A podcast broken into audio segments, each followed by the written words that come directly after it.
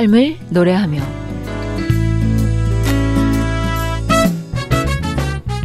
방송 가족 여러분 한 주간 동안 안녕하셨어요? 삶을 노래하며 곽윤영입니다. 이제 2014년도 며칠 남지 않았네요. 영국의 극작가 윌리엄 섹스피어는요, 세상 일은 시작도 중요하지만 끝이 더 중요하다. 마지막에 웃는 자가 정말 웃는 자다라고 했는데요. 2014년을 결산해 보면서 어떤 계산이 나오는지 한번 생각해 보세요. 하나님께서는 새해에 마음 먹었던 결단들을 우리 삶의 열매로 계산하고 계신다는 사실도 기억하면서요. 삶을 노래하며 오늘 첫 곡은 여러 찬양 사역자가 노래한 찬양으로 준비했습니다. 또 하나의 열매를 바라시며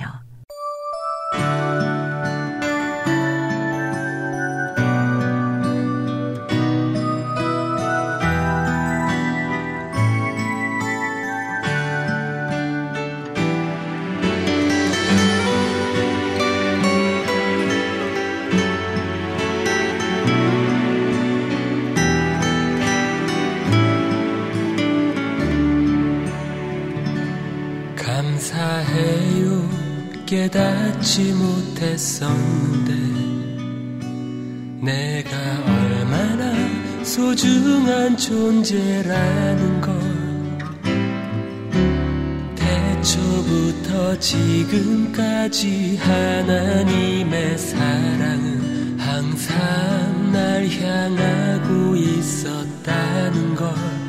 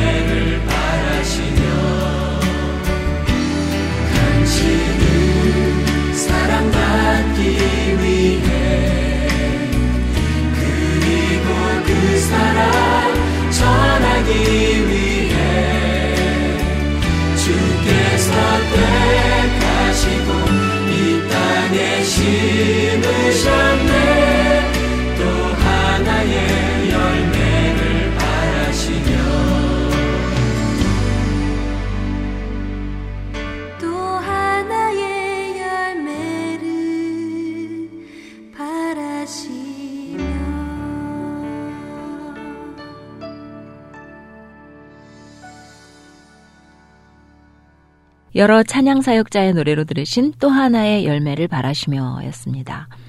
눈동자같이 우리를 지키시고 인도하시는 하나님의 사랑 안에서 사는 우리들은 하나님께서 원하시는 열매를 주렁주렁 열면서 살아야 되겠죠. 그런 우리가 되기를 바라면서요. 십자가를 내 가지고 국립합창단의 노래로 들으시겠습니다.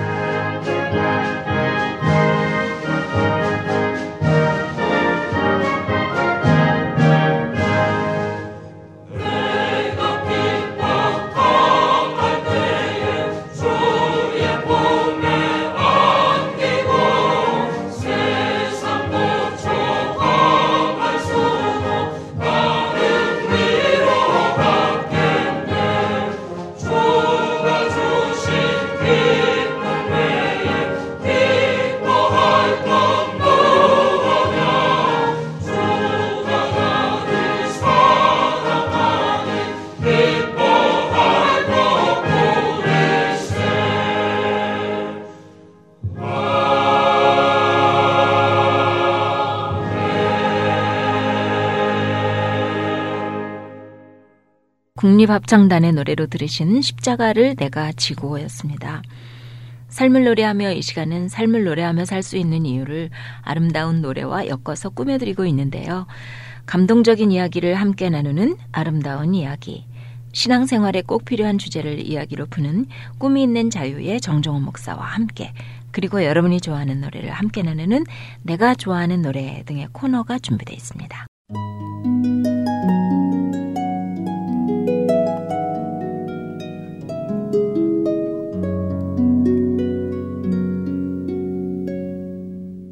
아름다운 이야기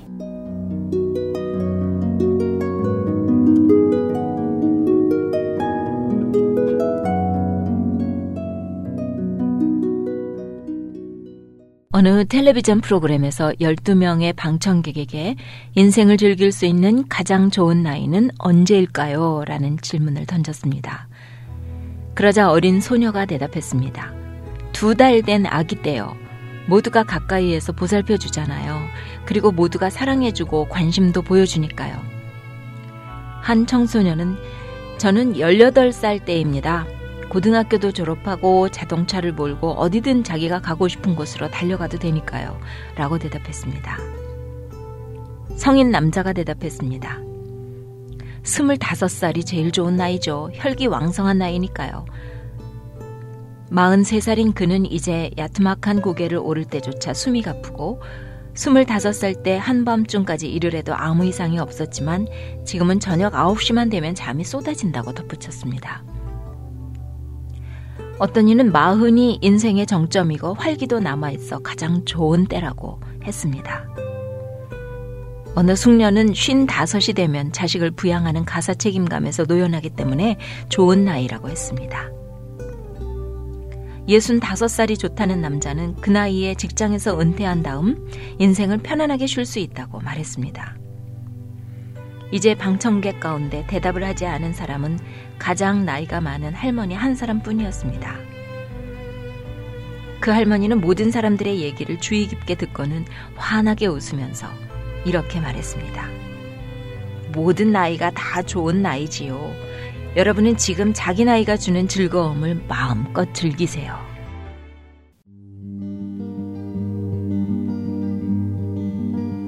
천지를 지은 주님께서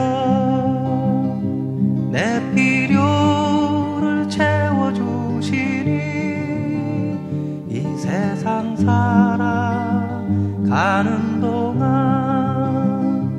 늘 풍성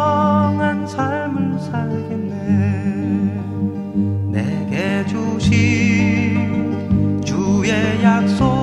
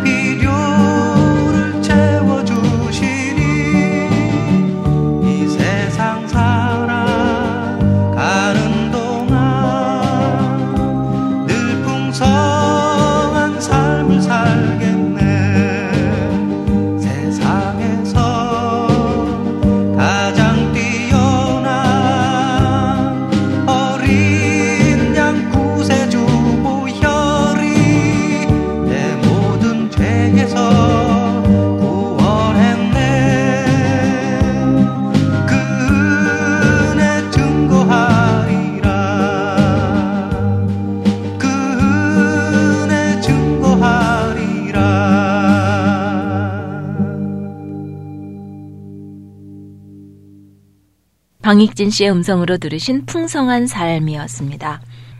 메다드라즈의 세상을 바꾸는 작은 관심이었는데요.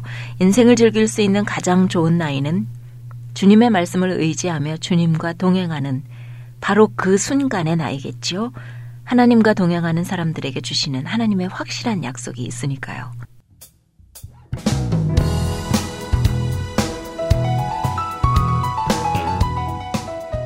정정원 목사와 함께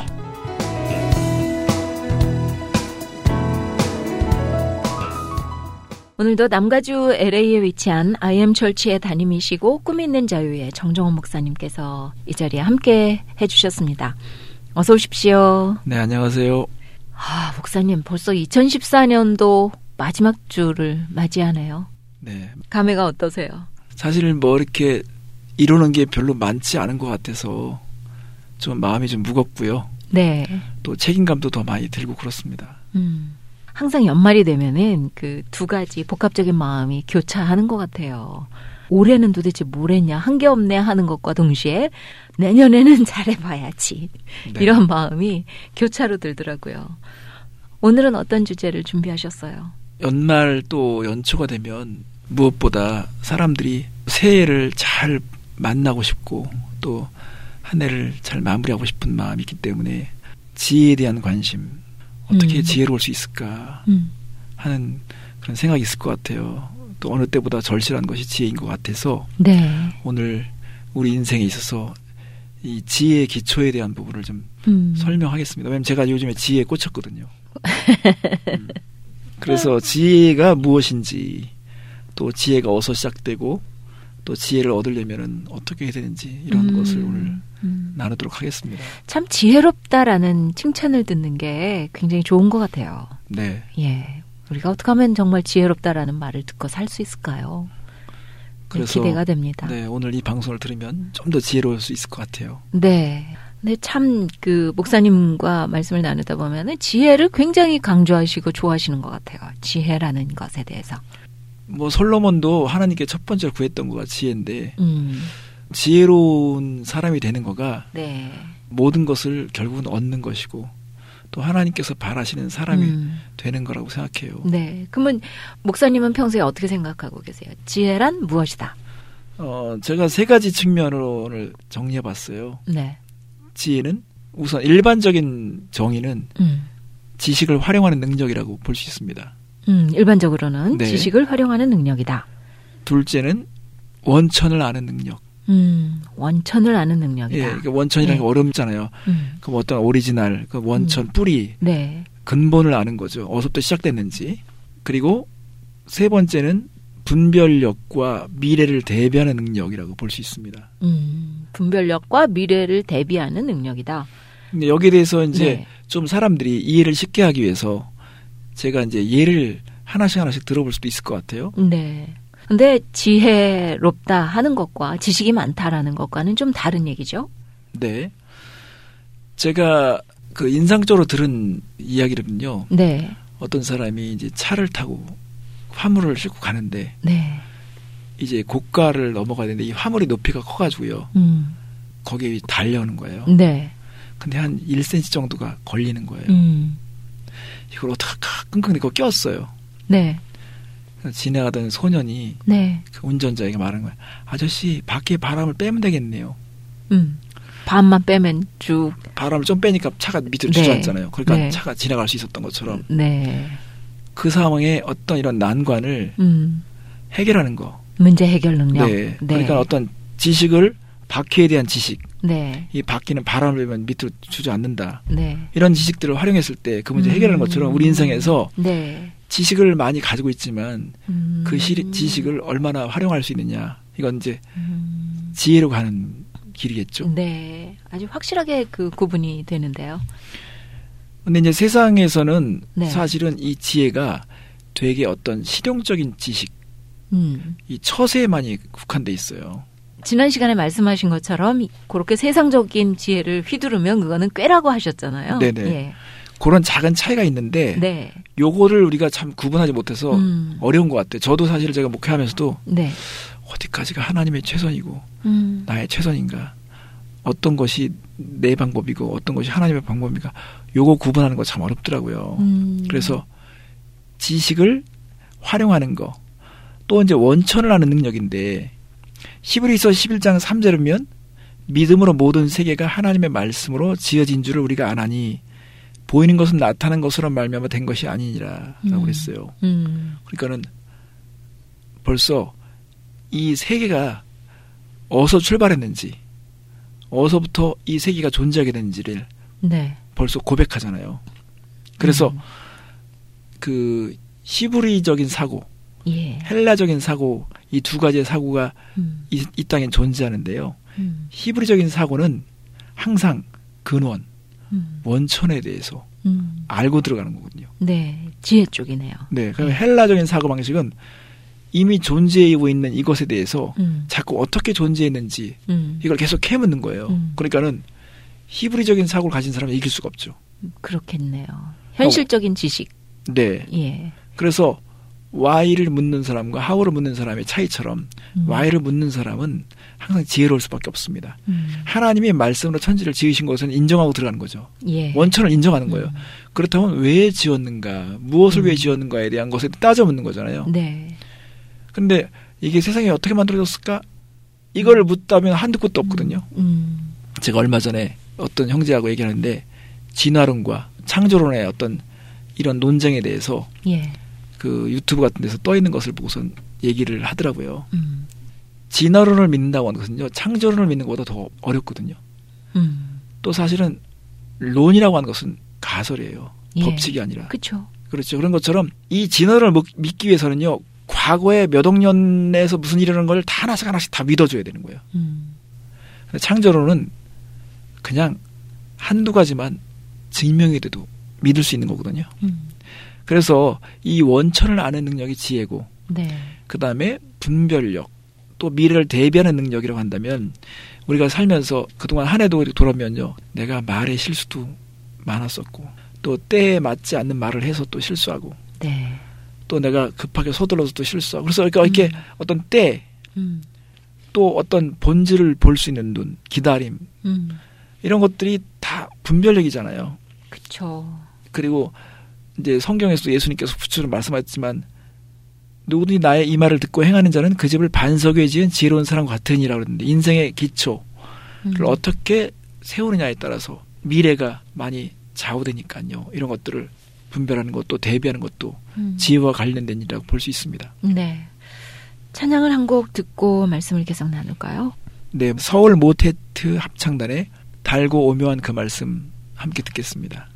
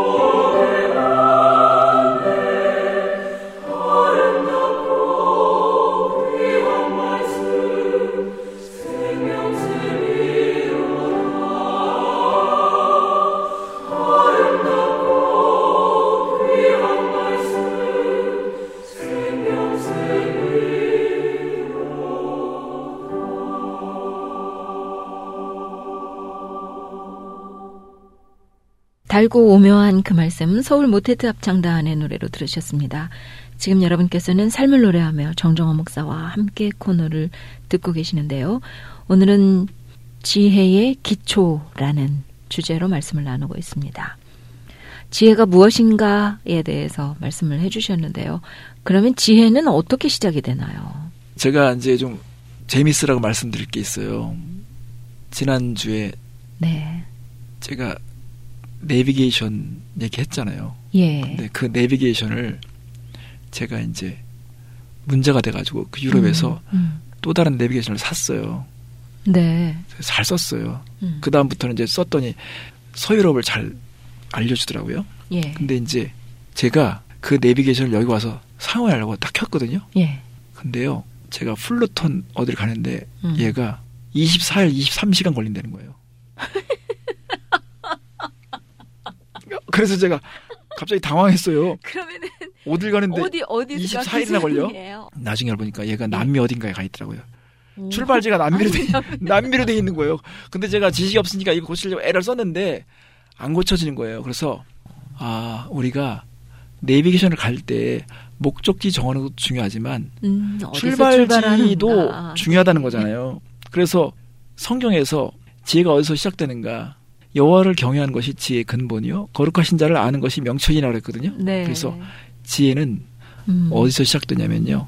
하나님을 경외하는 데서 시작됩니다. 음, 오늘 아주 내비게이션이 큰 역할을 하고 있습니다. 지금. 그러니까 우리가 소리친다니까요. 네. 지혜가 소리쳐요. 그러니까 이제 잠언 8장 지혜가 1절이면 소리친다. 지혜가 부르지 아니하느냐, 명철이 소리를 높이지 아니하느냐. 그런 것처럼 우리가 지혜에 대한 촉각을 세우다 보면요. 네. 모든 사물들이 음, 소리를 치게 돼 있어요. 그러니까 지혜를 얻는 게 그리 어려운 일은 아니다라는 말씀 같은데요. 그렇습니다. 소리치는데요. 그러니까 우리의 그걸 삶에 못 알아들으니 우리는 얼마나. 기머거리예요. 교통사고를 보더라도 예. 지혜가 소리칩니다. 예. 너희들의 삶에 시간은 그렇게 길지 않다. 어떤 음. 일이 닥칠지 아무도 예상 못한다. 이런 것들을 음. 계속 소리치는 거거든요. 매 순간 지혜를 그 획득할 수 있는 기회들이 많은데 그걸 놓치는 것 같습니다. 그렇죠. 예. 그래서 보통 철학을 보면 철학의 시작은 무지에 대한 자각. 음. 너무 유명한 거잖아요. 내 자신을 알라 뭐 이런 알라. 거 하잖아요. 예. 그처럼 사람들이 이 무지에 대한 자각이 철학의 시작이라고 본다면 네. 지혜의 시작. 지혜의 시작은 하나님을 경외하는 데서부터 시작된다고 믿어야 합니다. 음. 근거가 있나요? 네, 그래서 그 근거를 제가 말씀드리려고 그래요. 네. 자, 왜 경외하면 지혜로울 수밖에 없고 또 음. 경외하면 우리가 살아있는 지식을 갖게 되는지 요걸 음. 제가 증명해 보려고 합니다. 네. 시브리서 11장 7절을 보면요. 예. 노아에 대한 이야기가 나옵니다. 시브리서 17장 7절을 읽어드리면 믿음으로 노아는 아직 보이지 않는 일에 경고하심을 받아 경외함으로 방주를 준비하여 그 집을 구원하였으니 이로 말미암아 세상을 정지하고 믿음을 따르는 의의 상속자가 되었느니라 그랬거든요. 네. 이 말이 도대체 무슨 상관이냐? 그런데 음. 제가 쉽게 예를 들어 드리겠습니다. 저 집사님 지금 만약에 네. 10년 후에 아무 쓰잘데도 없는 직업 음. 전혀 성공할 수 없는 직업 또 암- 직업이 사라져요. 그런 직업은 있을 수 없어요. 그런 직업을 연구하기 위해서 자녀들이 대학을 간다. 아, 못 가게 하죠. 그렇죠. 네. 또 말려야 돼요. 예. 지금 386 컴퓨터를 어떻게 하면 잘 팔 수 있을까? 이거를 내가 배우기 위해서 어디 세미나를 갈 그 말도 안 되죠. 말도 안 되죠. 예. 왜냐하면 그건 미래 그 시대의 유물이죠. 지나갔죠, 벌써. 그것은 실패할 것이고 네. 반드시 망할 것이라는 걸 알기 때문에 그렇죠. 그것을 배울 이유가 없는 거죠. 음. 그러니까 실패할 수밖에 없는 지식이 있고요. 반드시 유익한 지식이 있단 말이에요. 네. 그렇다면 노아의 시대 때 음. 노아의 방주 안에 들어가는 것과 노아의 방주 안에 들어가지 않으려고 하는 것과 이 두 가지 대립된 지식이 있는 거잖아요. 네. 그러면 아무리 뛰어난 스승과 멘토가 있다 할지라도 노아의 방주에 들어가서는 안 된다고 가르치는 이 지식은요. 우리를 망하게 하는 지식인 거예요. 음. 이거는 우리를 살리는 지식이 되지 못하는 거죠. 이해가 되시죠? 네. 그렇지만 그 당시에도 노아의 방주에 들어간다라는 것은 386 컴퓨터를 그야말로 파는 방법을 연구하라 하는 것만큼 너무나 어이없고 먼 얘기 아니었을까요? 그러니까는 여기서 경외가 중요하다는 거죠. 음. 방주를 지은 것은요. 네. 노아가 하나님을 경외했기 때문에 지은 거거든요. 네. 왜냐하면 사람을 두려워하거나 사람의 말에 좌우된다면 음. 방주를 짓지 못했을 거예요. 근데 하나님을 경외했다고 하는. 이 사실로 인해서 네. 노아는 그런 믿음을 감행한 거군요. 음. 그래서 결국은 가족을 살려내고 음. 그는 믿음의 조상, 믿음의 어떤 역사를 이뤄내고요. 상속자가 된 거거든요. 네. 이처럼 하나님을 경외하면 우리에게 하나님은 살려낼 지식, 음. 생명이 있는 지식을 우리가 경험하게 하신다는 겁니다. 네. 그러니까 지금도 마찬가지로요. 예수님이 내가 그 길이다, 진리다, 음. 생명이다. 너희가 내 안에 거해야 된다라고 말하지만 이런 말이 어리석게 들리는 사람도 음. 있고 이런 네. 말이 도무지 이해가 되지 않는 음. 그런 사람이 있어요. 네. 오늘날에도 계속 방주 안으로 들어오너라 하는 외침이 있는데도 못 들어가는 거잖아요, 사람들이. 그러니까 아까 이제 예를 들면 10년 후에는 반드시 망할 건데 왜 그걸 배우려고 하느냐. 자, 그럼 우리 인생이 결국은 우리의 죽음과 함께 아무런 의미가 없는 사라져버릴 것을 위해서 우리의 일생을 드리고 있다면 그건 되게 안타까운 거잖아요. 네. 그래서 하나님을 경외하는 사람이 지혜가 시작되는데 하나님을 경외하면 이런 생명지식을 얻게 된다는 것을 한 예로 제가 말씀드렸고요. 네. 그러면 하나님을 경외하는 자는 음. 어떤 사람인가? 왜 지혜로울 수밖에 없는가? 예. 여기서 저는 경외에 대해서 사람들이 음. 잘못 오해하고 있는 부분에 도좀 말씀드리고 싶어요. 뭐냐면 하나님을 경외한다고 하는 것은요. 네. 두려워서 피한다는 게 아니죠. 예. 하나님을 경외한다고 하는 것은요. 적극적으로 헌신하는 겁니다. 음. 그러니까는 하나님의 궁극적인 의도, 네. 하나님의 목표 헌신하는 거예요. 음. 진정으로 사랑하면 그 사람의 행복을 위해서 헌신하잖아요. 맞습니다. 그러니까는 저분이 뭘 슬퍼할까, 음. 저분이 뭘 미워할까. 그 성경에서 여호와를 경외하는 것은 악에서 떠난다 그랬어요. 음. 그러니까 예수님께서 예루살렘을 향해서 한탄하시면서 말하는 거예요. 예루살렘에 예루살렘아 선지자들을 죽이고 내게 파송된 자들을 돌로 치는 자요 암탉이 새끼를 날개 아래에 모음같이 내가 내 자녀를 모으려 한 일이 몇 번이더냐 그러나 너희가 원하지 아니하였도다 하는 것은 거부했다는 것이고 피했다는 거죠. 음. 경외한다고 하는 것은 적극적으로 하나님의 의도에 헌신하는 겁니다. 음. 그러면 결국 쓰임 받게 될 것이고 하나님이 뭘 원하시는지에 대해서 알게 됨으로써 우리가 지혜로운 자가 될 수밖에 없다는 거예요. 네. 그래서 저는 그래서 신앙생활 하면서 늘 말씀드린 것은 유지만을 위한 신앙생활 하지 말아라. 음. 자꾸 피하려고 하는 사람처럼 하지 말고 적극적으로 헌신하는 거예요. 하나님이 뭘 원하는 거, 친밀한 걸 원하기 때문에 경외한다고 하는 것은 그 안에 사랑의 의미, 친밀함의 의미까지 깔려 있는 거거든요. 음. 그냥 두려워 떠는 것만이 아니라 음. 그런 게 깔려 있다고 보면 아, 하나님의 의도를 알게 됨으로써 음.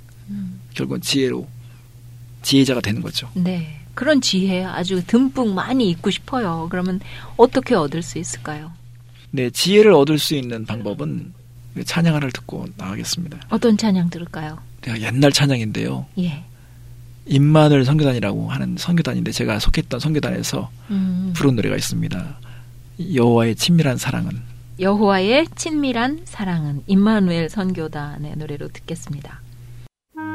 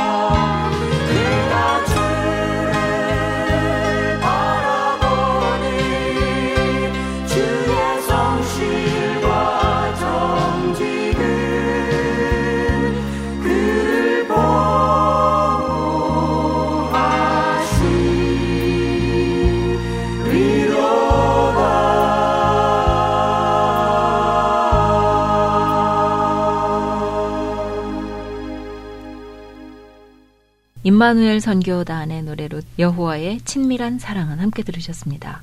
지금 여러분께서는 삶을 노래하며 정정원 목사와 함께 코너를 듣고 계십니다. 오늘은 지혜의 기초라는 주제를 가지고 말씀을 나누고 있는데요. 과연 어떻게 지혜를 얻을 수가 있을까요?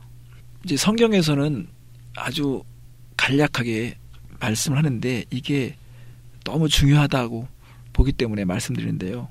지혜가 경외함으로부터 시작된다고 한다면 우리는 먼저 경외함으로 하나님을 예배할 수 있어야 합니다. 음, 경외함으로 하나님을 예배할 수 있어야 한다. 우리가 이제 보면요. 예.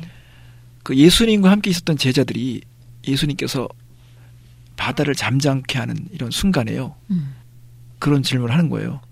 그들이 두려워하고 놀랍게 여기면서 말하는 거예요. 그가 누구이기에 바람과 물을 명함에 순종하는가라고 그들이 말하거든요. 음, 근데 이들이 점점 예수님에 대해서 생각이 바뀝니다. 마태복음 28장 17절에 면 예수님께서 부활하시고 승천하실 때 예수님을 배웠고 경배했다는 거예요. 음. 경배하였지만 아직도 의심하는 사람이 있었다는 표현까지 있습니다. 그것처럼 우리가 하나님을 참으로 경외하면 음, 예배해야 한다는 겁니다. 네.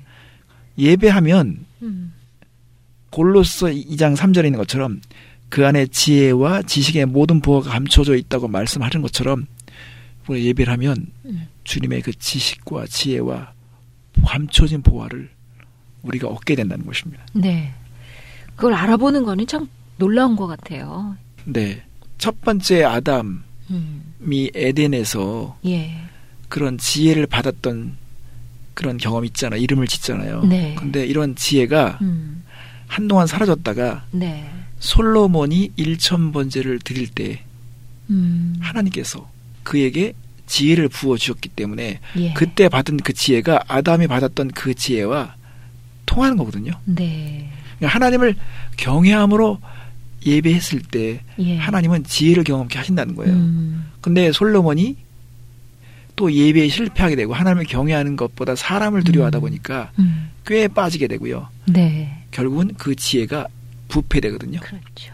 그런 이후에 또 예수님 당시에 예수님이 첫 번째 아담이 상실했던 그 지혜를 예수님께서 지혜가 음. 자랐다는 표현을 봤을 때 예수님의 지혜가 자람으로 인해서 12살 때 그 당시에 뛰어난 랍비들과의 대화 가운데 음, 전혀 굴리지 않는 거죠. 네.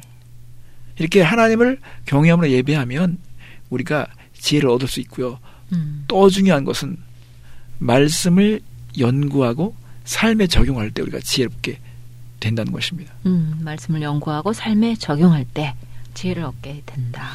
이제 시편 119편 92절부터 98절이면 예. 이런 고백이 있어요. 주의 법이 나의 즐거움이 되지 아니하였다면 내가 내 고난 중에 멸망하였으리이다. 내가 주의 법도들을 영원히 잊지 아니하오니 주께서 이것들 때문에 나를 살게 하심이니이다. 나는 주의 것이오니 나를 구원하소서. 내가 주의 법도들만을 찾았나이다. 악인들이 나를 멸하려고 엿보나 나는 주의 증거들만을 생각하겠나이다. 내가 보니 모든 완전한 것이 다 끝이 있어도 주의 계명들은 심히 넓으니이다. 내가 주의 법을 어찌 그리 사랑하는지요. 내가 그것을 종일 작은 소리로 읊조리나이다. 주의 계명들이 항상 나와 함께하므로 그것들이 나를 원수보다 지혜롭게 하나이다. 네. 그러니까 지혜라고 하는 것은 하나님의 말씀을 사모하고 연구하고 삶에 적용할 때 음, 생긴다는 거예요. 음. 원수보다. 뭐 하루에 한 번씩 붙여두고 읽어야 되겠는데요. 네.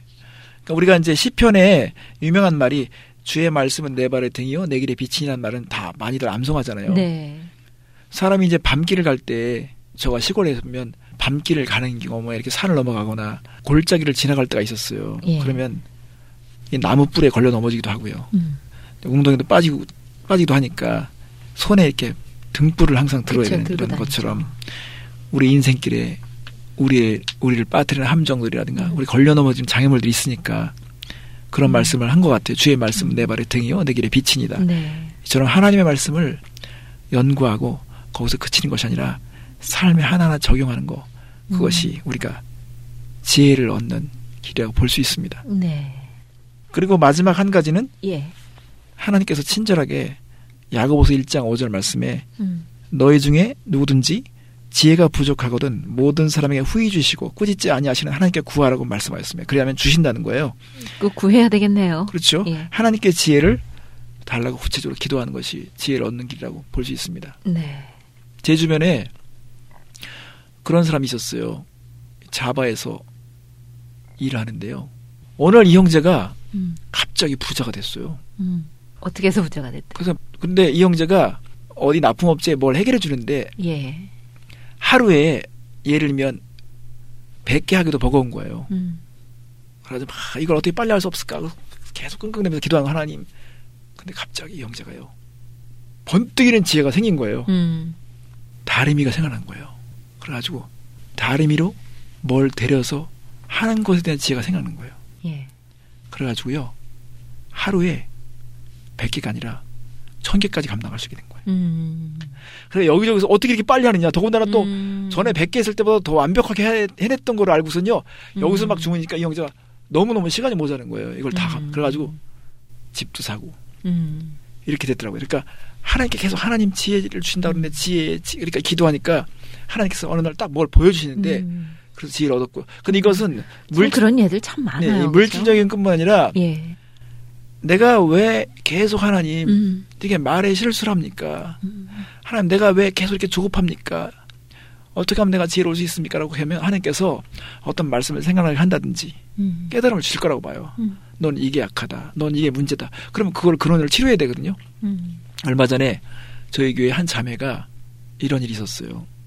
몇 개월마다 음. 예배를 드리다가요. 갑자기 위경련이 일어나가지고요. 어. 병원에 실려가는 거예요. 예. 병원에 이렇게 실려가가지고 음. 우리가 계속 긴장했었어요. 예.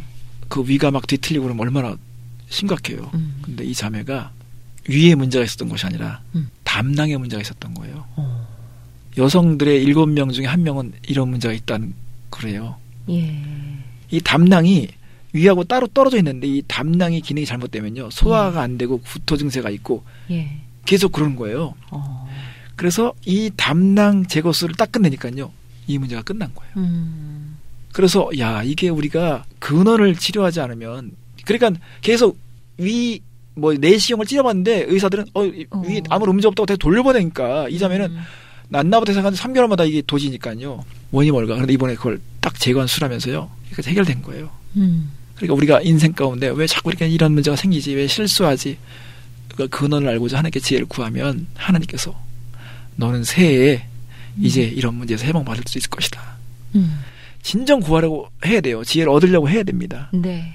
실용적인 것을 위해서가 아니라 참 기도하면 거저 주시는데 왜 그걸 그렇게 그렇죠. 못하나 몰라요. 그래서 하나님을 네. 참되게 예배하고 또 말씀을 들으면 적용했으면 좋겠고요. 음. 거울을 봤을 때 하나님께서 너 여기에 티 묻었다, 케찹이 묻었다. 그러면 음. 빨리 닦아야 되는데 그냥 묻은 상태 속에서 그냥 살아가면 얼마나 추합니까? 음. 말씀을 듣고 쉽게 행하지 않으면 네. 추한 꼴을 봅니다. 네. 초반에 말씀드렸지만 진짜 거저 주시는 영원한 선물 지혜를 좀 많이 듬뿍들 받으셨으면 좋겠어요. 네, 그래서 새해에는 음. 하나님께 지혜를 많이 얻었으면 좋겠습니다. 네, 아멘입니다. 아, 말씀을 나누다 보니까 시간이 또 다 됐는데요. 찬양 들으시면서 인사 나눌까요? 네, 다리 놓는 사람들의 예배합니다. 함께 듣겠습니다. 예, 다리 놓는 사람들의 예배합니다. 함께 들으시면서 인사드립니다. 새해 뵙겠습니다. 네, 감사합니다.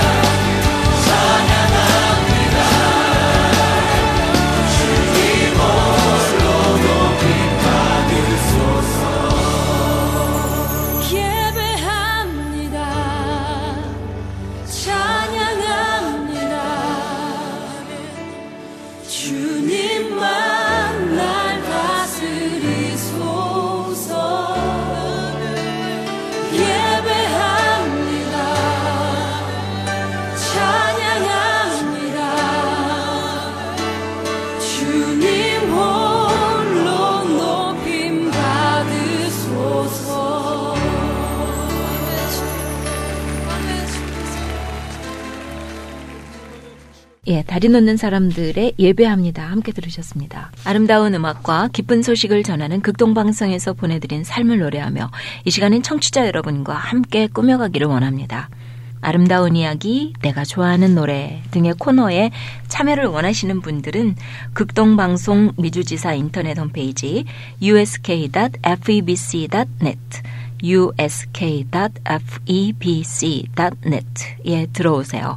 그리고 라디오 프로그램 중에서 삶을 노래하며를 클릭하신 다음에 아름다운 글이나 신청곡을 남겨주시면 됩니다. 방송에 참여하시는 분들께는 신앙에 도움이 되는 서적이나 찬양 CD를 보내드리겠습니다. 하나님을 경외함으로 예배하며 하나님의 말씀을 사모하고 적용하는 지혜자의 삶을 사는 우리 모두가 되기를 바라면서요. 삶을 노래하며 파워스테이션이 전심으로 함께 들으시면서 오늘 순서를 마치겠습니다. 지금까지 제작의 김미정, 저는 곽윤영이었습니다. 안녕히 계십시오.